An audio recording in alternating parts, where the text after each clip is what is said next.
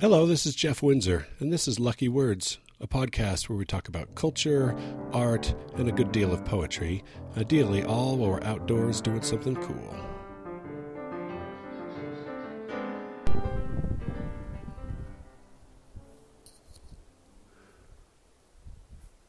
I'm on a section of the Bonneville Shoreline Trail, just a couple minutes from my house, right along the bench of some of the Wasatch Mountains.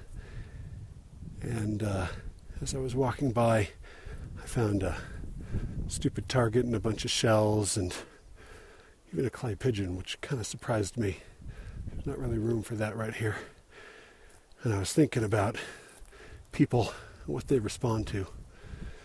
And I thought of this poem. This is Louis Simpson. The poem is Chocolates. Once some people were visiting Chekhov. While they made remarks about his genius, the master fidgeted. Finally, he said, Do you like chocolates? They were astonished and silent. He repeated the question, whereupon one lady plucked up her courage and murmured shyly, Yes? Tell me, he said, leaning forward, light glinting from his spectacles, what kind? The light, sweet chocolate or the dark, bitter kind?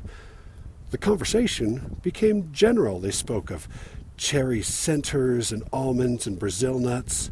Losing their inhibitions, they interrupted one another.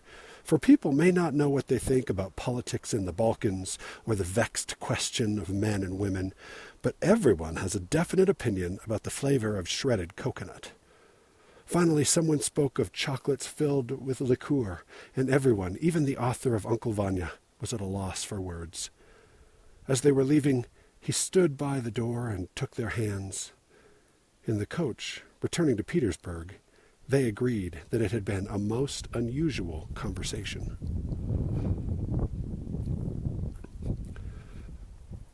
I like this poem, how it plays with expectations, how the people's expectations and our expectations about a poem are affected as we read this.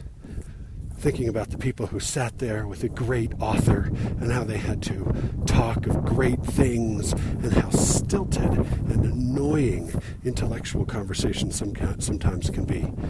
If there is one thing that just drives me to batty boredom, it is academic conferences and listening to people try and be their most intellectual selves. It's so much more satisfying to sit and talk to somebody later, just one on one, hopefully with something to eat, and to say, Tell me, what is it you're working on? What is it you do? And listen to them just light up if you can get them to talk about what they are honestly and sincerely and personally interested in. Sometimes it's not even their research.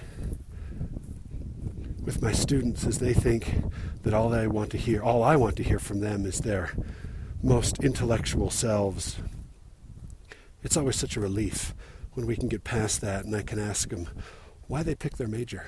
What is it they hope to do when they're done? What is it they're doing now in order to be happy people today and in the future. I ask them what they do for fun. I ask them before spring break, what is it that they plan to do? Or before Martin Luther J. King Jr.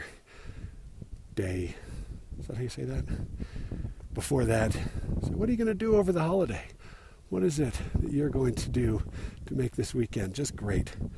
And that's where they light up.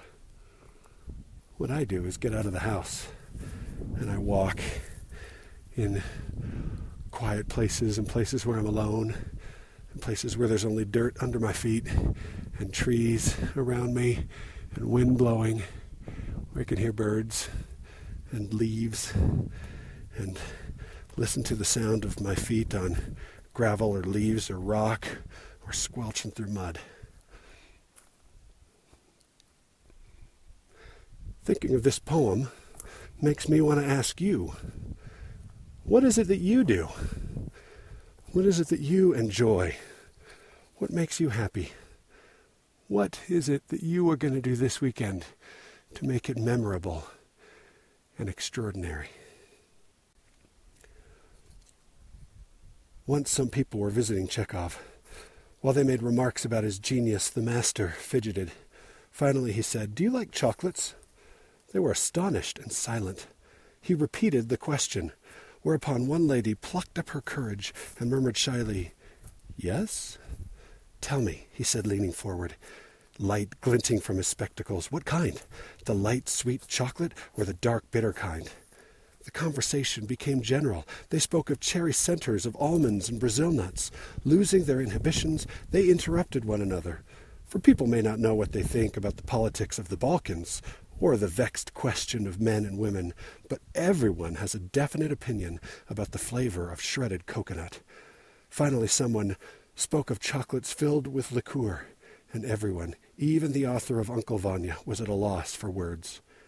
As they were leaving, he stood by the door and took their hands.